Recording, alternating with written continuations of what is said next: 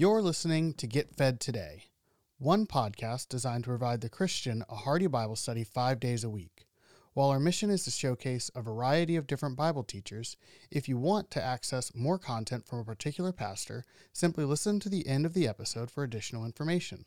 On behalf of the entire team at Get Fed Today, it is our prayer that today's episode encourages your growth in the grace and knowledge of our Lord Jesus Christ. Our Bibles to Second Corinthians as we will look today to conclude our series, a summer series entitled uh, Encouragements from Second Corinthians.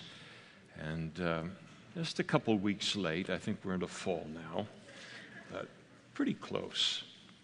And while we're turning there, Second, uh, Second Corinthians chapter 12, just a reminder that on Sunday nights we go through the Bible and uh, uh, Genesis to Revelation. Begin a new book in the Minor Prophets this evening, the book of Amos, and um, not Amos Moses. That's a song, but uh, this is just plain Amos. And uh, we'll be studying that tonight. If you've never studied it, you don't know what what in the world is Amos about. Uh, we'll be looking at that this evening. Everyone's invited, 6 o'clock. We'll uh, look at the final, we'll look at verses 8 through um, uh, 10 this morning, but we'll pick up its context by beginning at chapter 12, verse 1. It is doubtless, Paul writes, not profitable f- uh, for me to boast. I will come to revelation, the visions and revelations of the Lord. I know a man in Christ who 14 years ago, whether in the body I do not know, or whether out of the body I do not know, God knows. Such a one was caught up to the third heaven. And I know such a man, whether in the body or out of the body, I do not know. God knows. How he was caught up into paradise and heard inexpressible words which is, is not lawful for a man to utter. And of such a one I will boast, yet of myself I will not boast except in my infirmities. For though I might desire to boast, I will not be a fool for I will speak the truth, but I refrain lest anyone should think of me above what he sees me to be or hears from me, and lest I should be exalted above measure by the abundance of the revelations. A thorn in the flesh was given to me, a messenger of Satan to buffet me, lest I be exalted above measure. And concerning this thing, I pleaded with the Lord three times that it might depart from me. And he, that is the Lord, said to me, My grace is sufficient for you, for my strength is made perfect in weakness. And Paul therefore responded, Therefore, most gladly I will rather boast in my infirmities, that the power of Christ may rest upon me. Therefore, I take pleasure in infirmities, in reproaches, in needs, in persecutions, in distresses for Christ's sake. For when I am weak, then I am strong. Let's pray together. Father, as we come now to our uh, final lesson in this series of encouragements through this summer, and come to two encouragements that are so majestic, we pray that you would bless us not only in studying the passage, but that you would bring to our remembrance from our own life and experience with you how your grace has been sufficient to each one of us and how your strength has been made perfect in weakness. We pray that you would use this time to equip us, but we pray also that you would use this time to remind us of how true both of these truths are and were, not only for the Apostle Paul, but are for us as well. And we pray and ask for this work of your Spirit. In Jesus' name, amen. Please be seated. As we studied last week in verses 1 through 7 to kind of set the table for this final couple of encouragements here in uh, chapter 12, the Apostle Paul's distractors, we, detractors, we might remember uh, there in the city of Corinth, they brought uh, uh, quite a series of uh, false accusations and slanders against the Apostle Paul. And uh, uh, we looked last week at the kind of final two slanders that they brought against him, accusations uh, in in the form of number one, where, where they accused Paul, as, as Paul addressed it in chapter 11, they attacked his commitment to and his concern for the church in Corinth compared to their commitment to the church and their concern for the church at Corinth. And Paul responded by laying out this long list of sacrifices that he had made as he detailed them in chapter 11, not only concerning all of the churches that he was a part of establishing, but also in the church of, of Corinth uh, as well. And all of it done as a a communication of his commitment to them. And the Apostle Paul knew that no one that was uh, kind of uh, trash talking him in Corinth of these false apostles could even begin to approach uh, the level of sacrifice that he had made for the good and the betterment uh, of the body of Christ as he, as he laid those things out. And then, second, they attacked Paul's spiritual credentials compared to their own, and specific, specifically in the realm of uh, spiritual gifts. And then, most specifically, in the realm of visions and uh, revelations. And so that's what Paul addresses here. And Paul let them know that uh, just because he didn't broadcast all of his visions, and all of his revelations that he had received from God. Didn't mean, like the false apostles were doing in Corinth, didn't mean that he didn't have them and they weren't occurring in his life.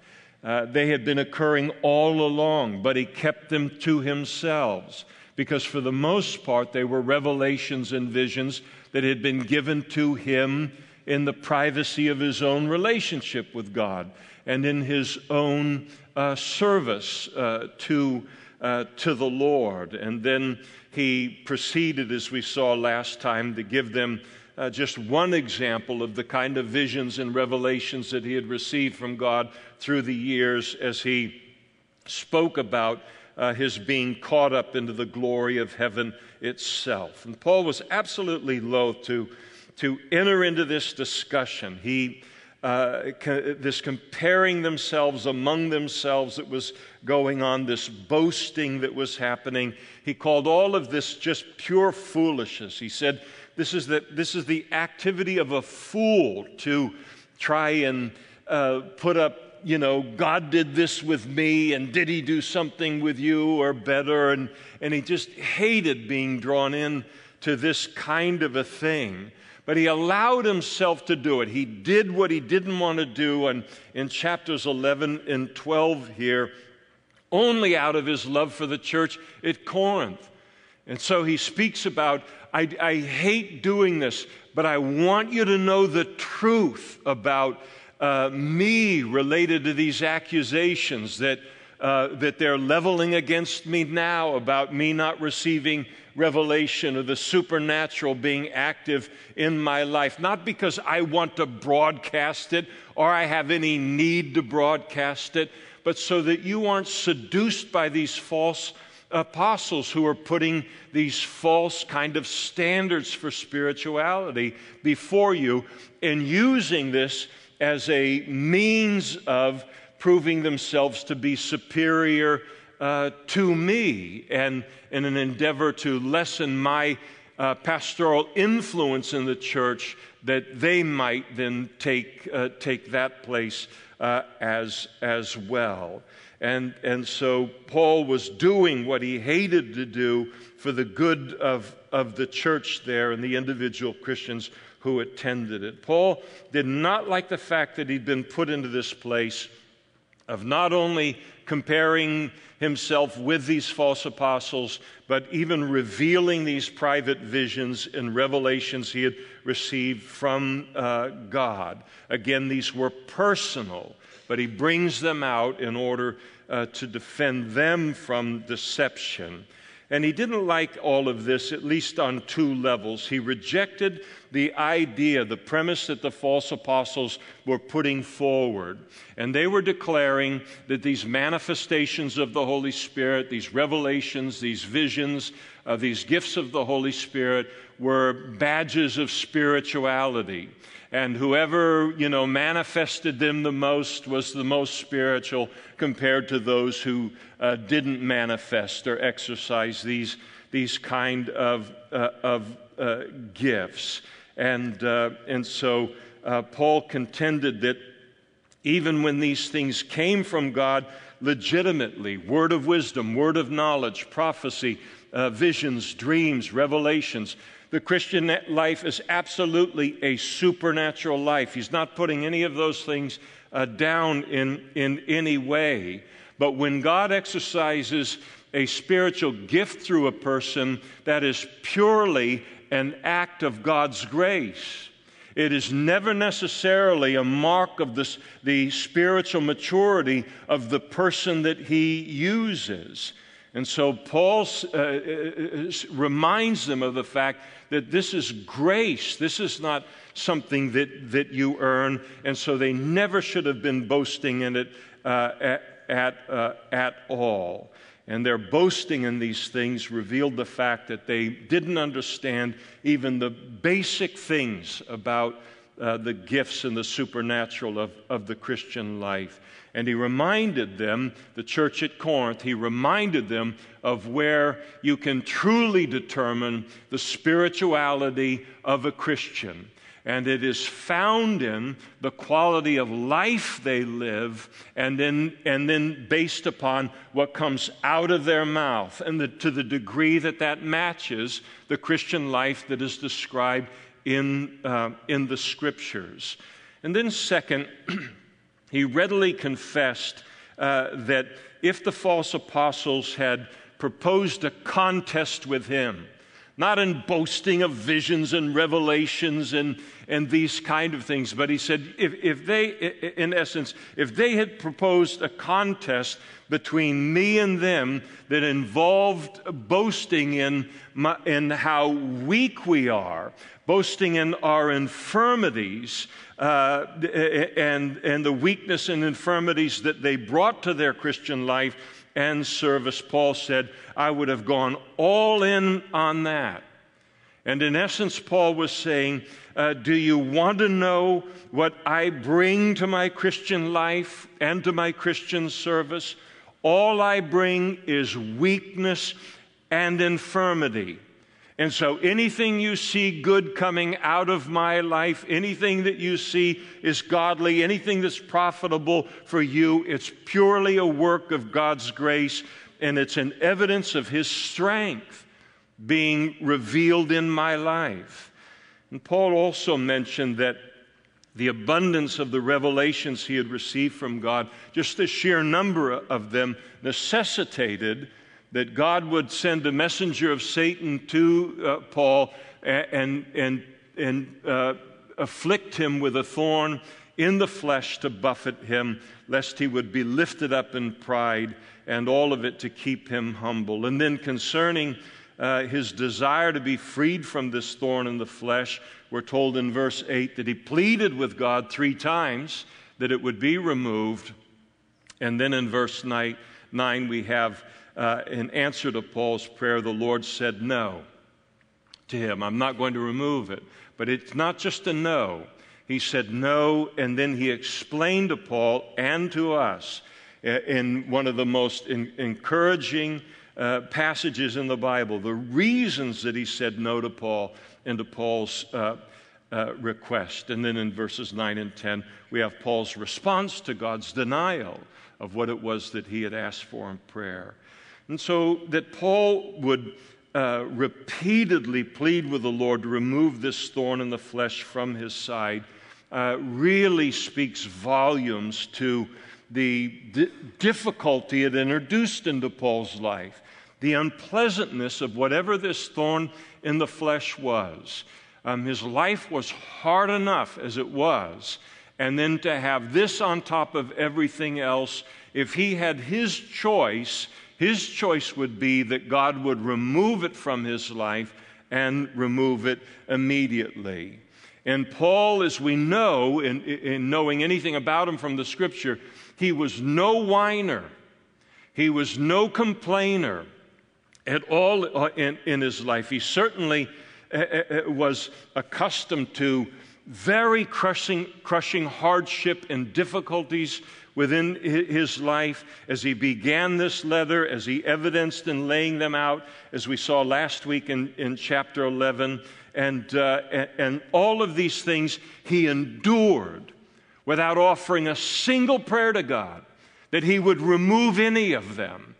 But this particular thorn in the flesh, he desperately wanted to have removed. You might remember in 2 Corinthians chapter 1 verse 8, uh, Paul said, "We do not want you to be ignorant, brethren, of our trouble that came to us in Asia, that we were burdened beyond measure, above strength, so that we despaired even of life. Yes, we had the sentence of death in ourselves, that we should not trust in ourselves, but in God who raises the dead. In the middle of that, he thought he was going to die, and the whole group that was with him, and there was never a peep from Paul that this would be removed from them. And then, as we saw last week, and I'll repeat it in that list in chapter uh, 11 of Second Corinthians, as he lays out all of the hardship that he went through in verse 23. Are they ministers of Christ? Speaking of the false apostles, I speak as a fool. I am more, and labors more abundant, and stripes above measure, and prisons more frequently, and deaths often. From the Jews, five times I received 40 stripes minus one. And while there might be the temptation to say, you know the rest of it, and then to just cut it short, I, I, to me, it would be just the ultimate in disrespect to him. Uh, the man who lives through this, the man who experiences all of this to stay faithful to God's call upon his life, and I don't want to read all the way through it. He said, Three times I was beaten with rods, once I was stoned, three times I was shipwrecked. A night and a day I've been in the deep, in journeys often often in perils of waters, in perils of robbers, in perils of my own countrymen, in perils of the Gentiles, in perils in the city, in perils in the wilderness, in perils in the sea, in perils among false brethren, in weariness, in toil, in sleeplessness, often, in hunger and thirst, in fastings often, in cold and nakedness, beside the other things which come upon me daily, my deep concern for all of the churches, and not a peep about the removal of any of these hardships from his life. Never a complaint from his lips related to this. And yet, this thorn in the flesh, he pleads with God three times to remove it. And the reason I emphasize it is it's because it's important to understand how uh, much the Apostle Paul wanted to be free from this so that we can then appreciate what God then says to him in verse 9 that then changes his perspective completely on it to where he's not only willing to accept the thorn in the flesh, but to even rejoice in its presence within his life. It is important here to recognize that God can and he will say no to our prayers when we're uh, asking him for something that isn't a part of his plan for our uh, lives. I think most of us have probably prayed prayers that we discovered uh, were quite misguided. And uh, I'm, I've offered so many of them, I'm almost as happy about the prayers he didn't answer is the one that he has answered.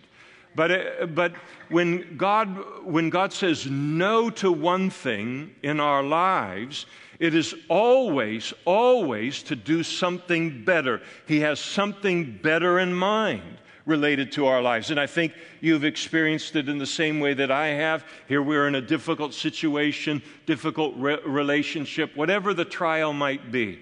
And we look at it from every angle that is humanly possible to look at it. And we, uh, you know, slice it, we dice it, we analyze it, and then we uh, do our pitch to God in prayer. God, this is what I'd like you to do here. And we're convinced in our minds Uh, that even God is not going to come up with a better plan than the one that we have planned and we're trying to get him to come on board with.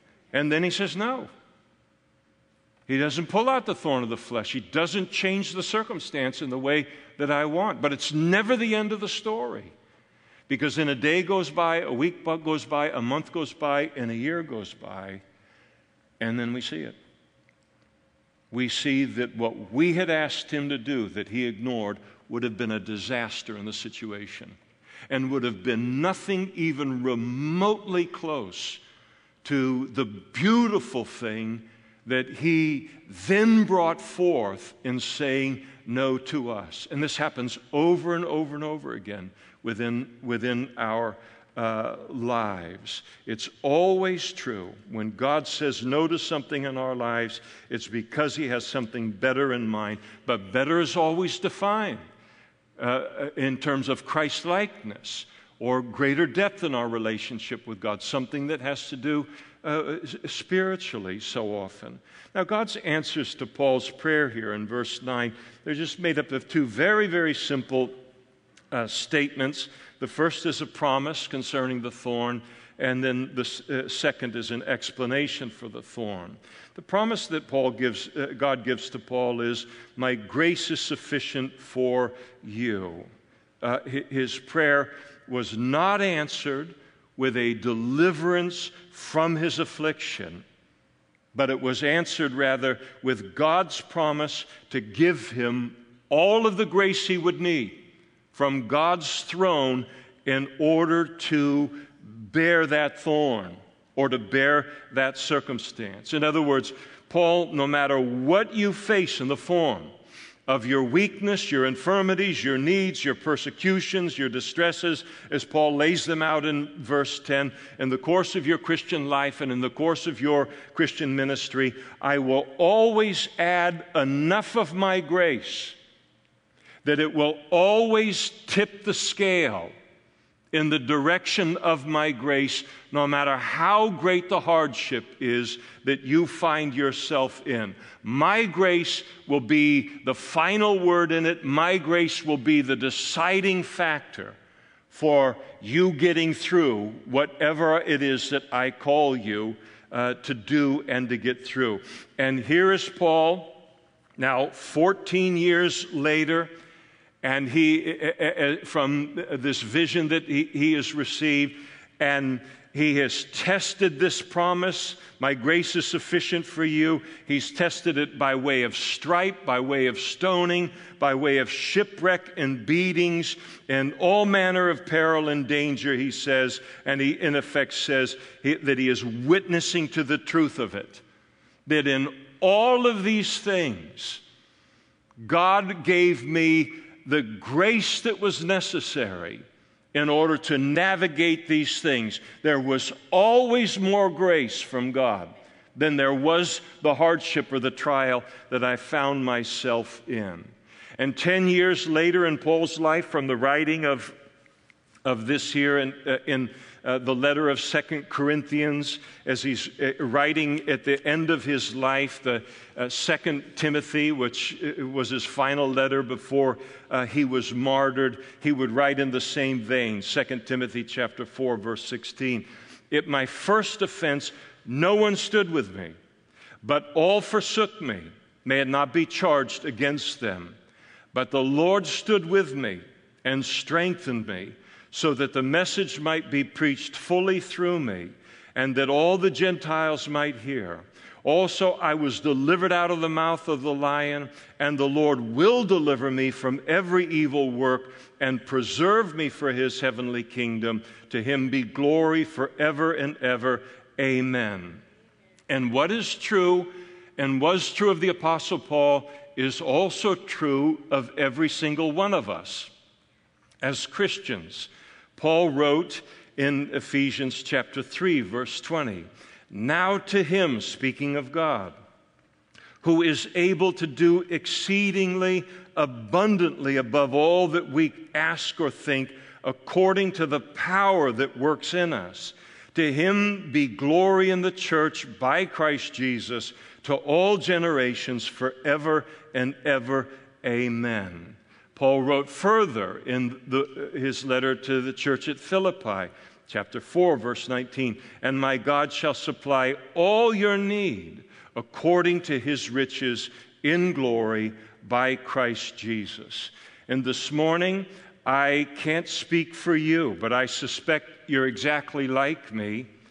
And in the 41 years of my Christian life and Christian service, I cannot remember a single time where I ever failed because of a lack of God's grace in my life, because He failed to supply me with the grace that I needed in every single chapter that I found myself in in life. However high uh, the tide got, however deep the waters might be, one nostril out of the water kind of trials. He didn't always remove the thorn, he didn't always remove the circumstance, but he always added enough grace to keep me dependent upon him and to keep me moving forward in his calling upon my life.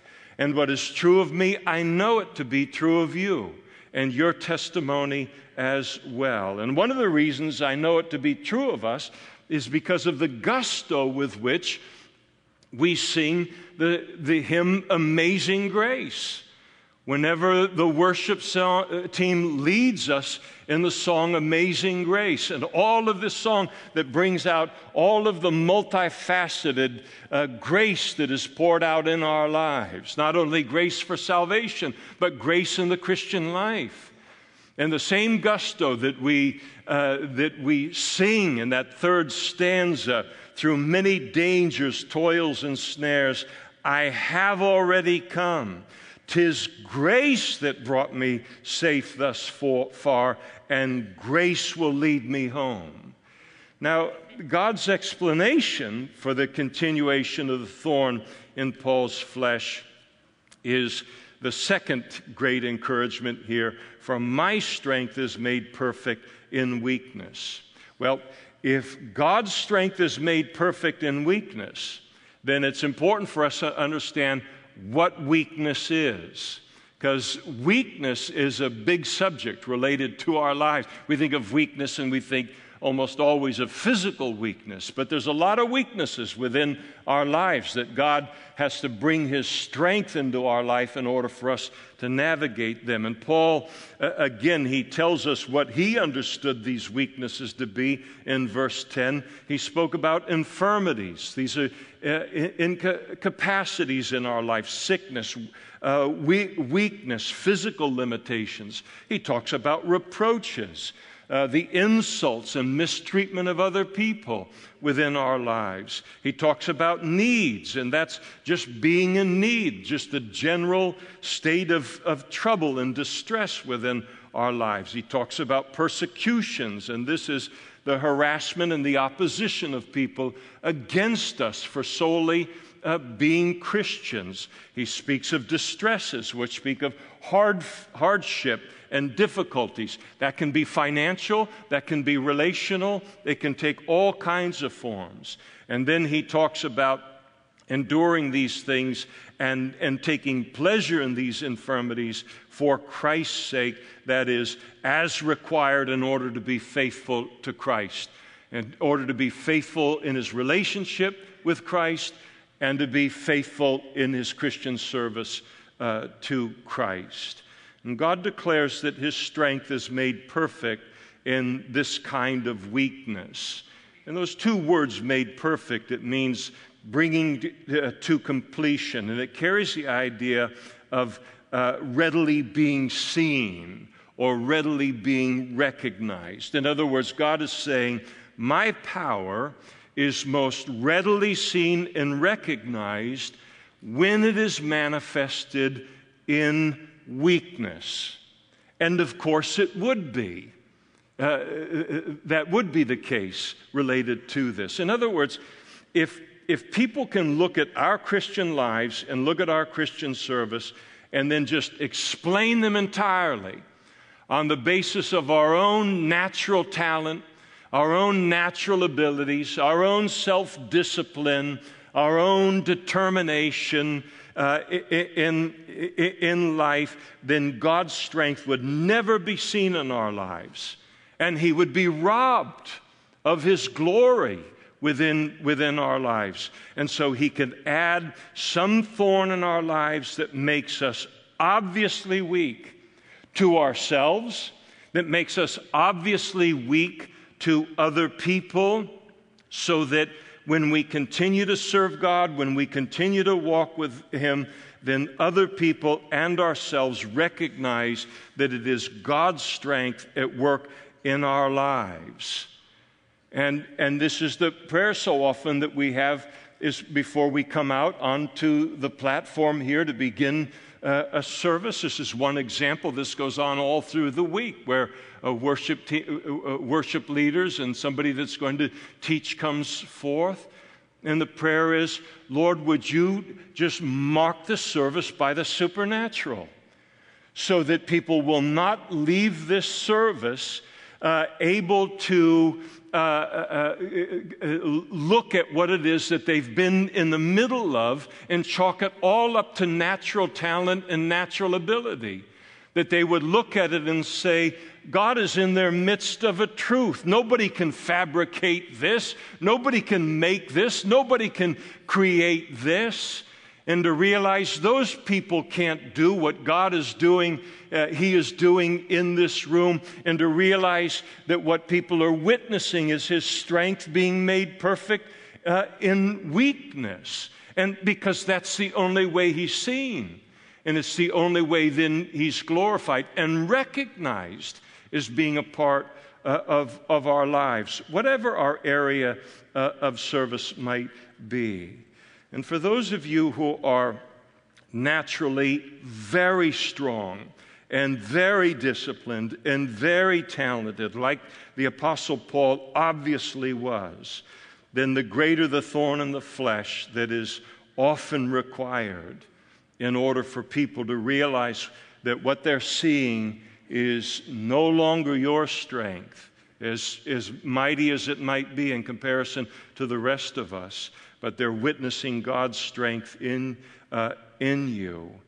And wherever each of us sits on that scale of, of mankind in terms of natural ability and strength, some thorn, some distress, some hardship, some persecution will be a part of our lives in order that people will see that our lives are merely God's strength being made perfect in our weakness.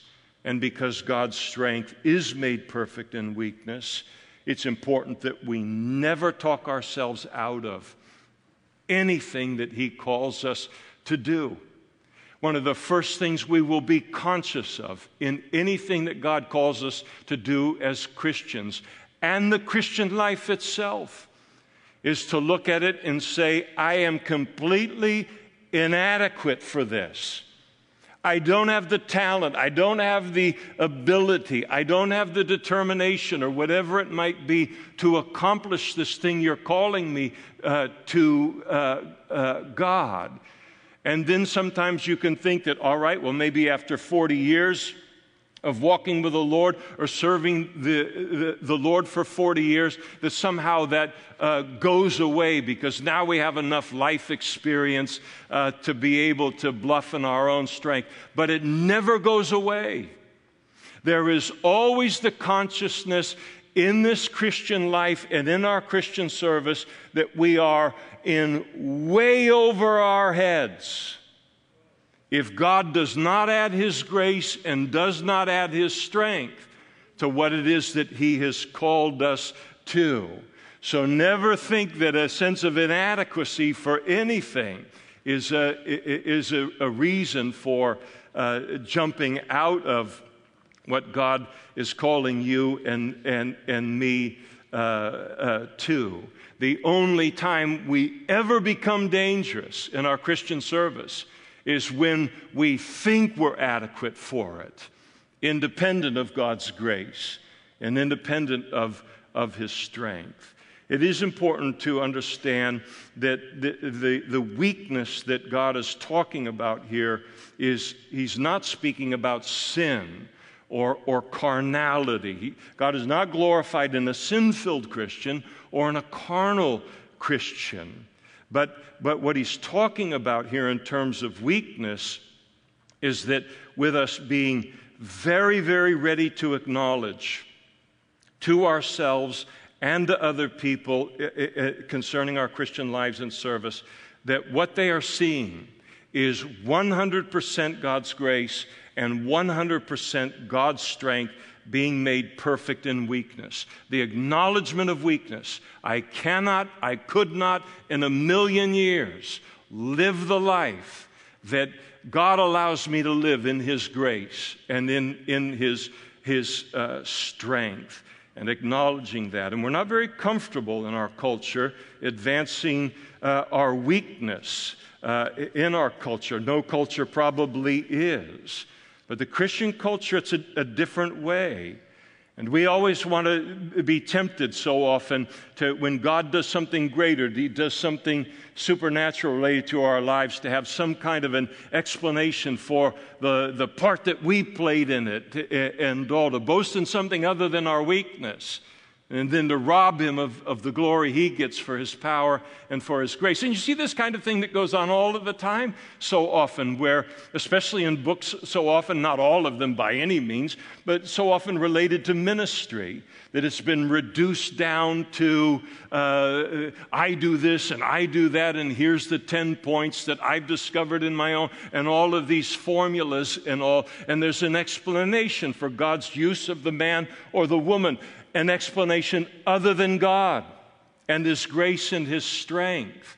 And, and, and so uh, here, this, the, uh, this, Paul had no problem boasting in his weakness and in his, uh, his infirmity. And there is a great pressure because we do know how to put on, you know, the, our, our best foot forward and to let people see the best side of, of us and hide so many other things and, and, and all.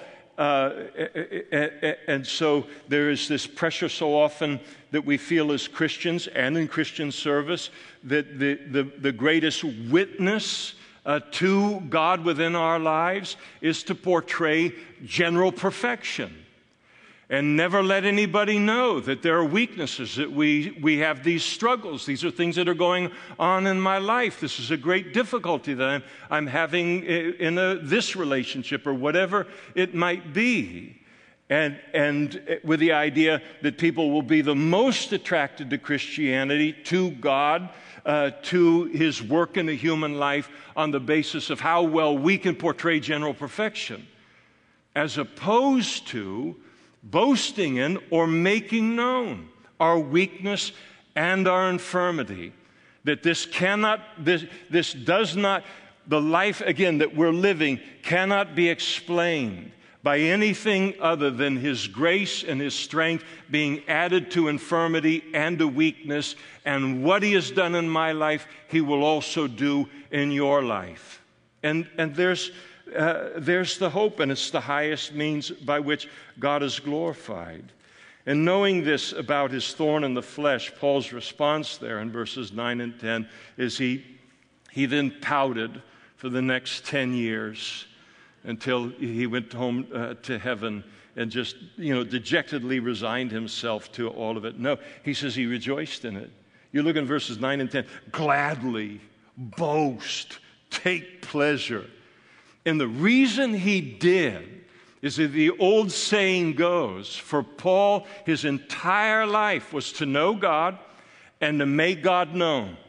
And if it required this thorn in the flesh for God's grace and God's strength to be manifest in his life, that others might then come to know uh, God and experience the same thing in their own lives, he says, I will gladly, I will boast, I will take pleasure in all of it. He says, I am all in on, on that.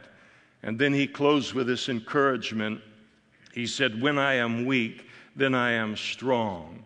It's not a bad thing to put on a little uh, three by five card and, and paste on a a mirror somewhere in the house, some place that, you know, the place we go to most often in the house potentially.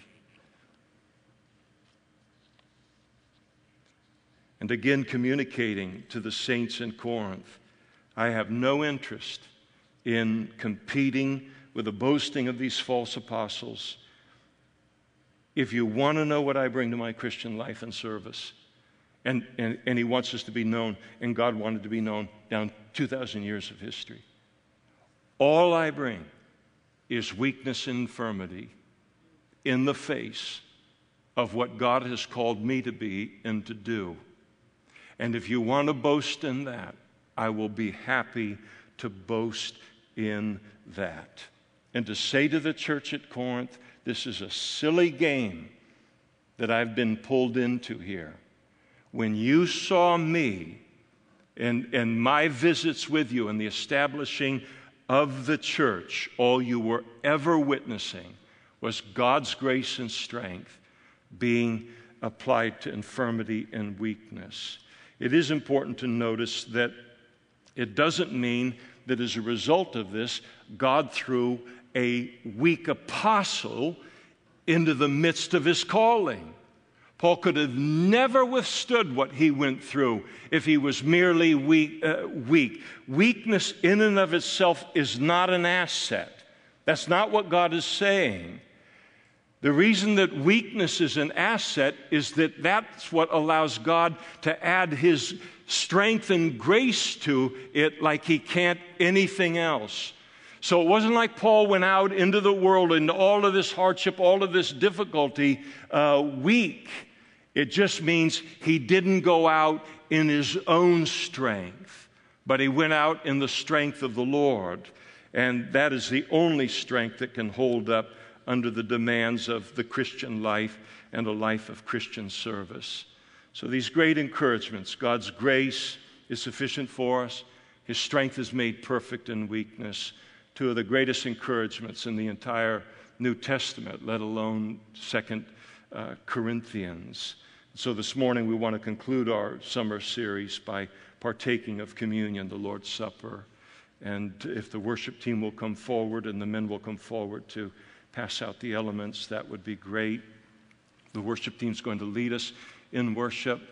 Uh, the, the servants will pass out the bread and the cup. It'll all be a self contained uh, package, and then just take that and then hold the bread and the cup, and we will partake together, pray together, and then partake together.